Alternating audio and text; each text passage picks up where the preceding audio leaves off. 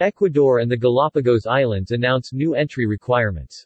Ecuador is one of the few destinations around the world where U.S. citizens can travel at the present time without having to quarantine.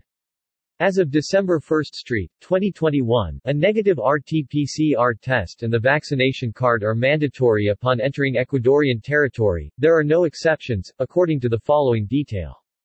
All travelers over 16 years of age entering the country must present the vaccination card against COVID-19 with at least 14 days of validity after completing the scheme and the negative result of the qualitative real-time RT-PCR test carried out until 72 hours before arrival in Ecuador.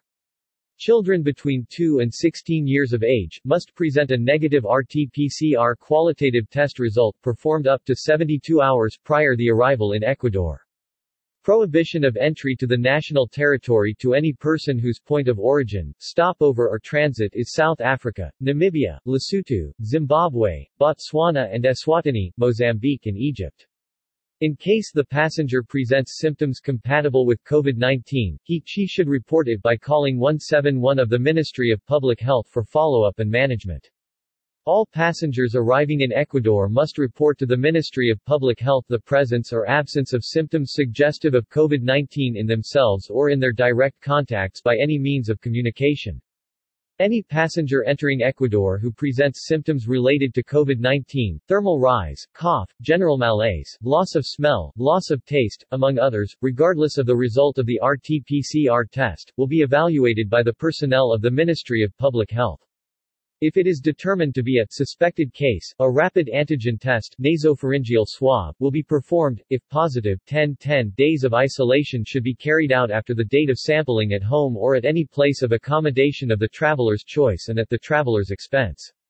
For follow-up, he/she shall report contacts. This information should be included in the traveler's health declaration. In the event that the rapid antigen test is negative, the traveler should not perform isolation, but should report symptoms suggestive of COVID-19.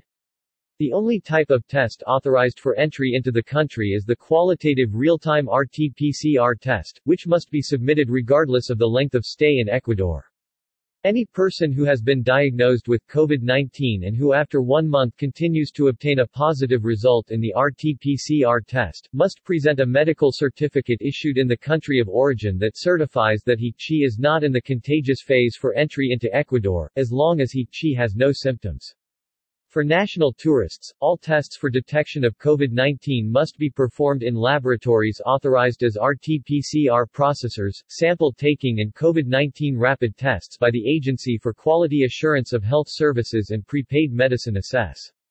For foreign tourists, testing for COVID-19 should be performed in certified laboratories in each country of origin.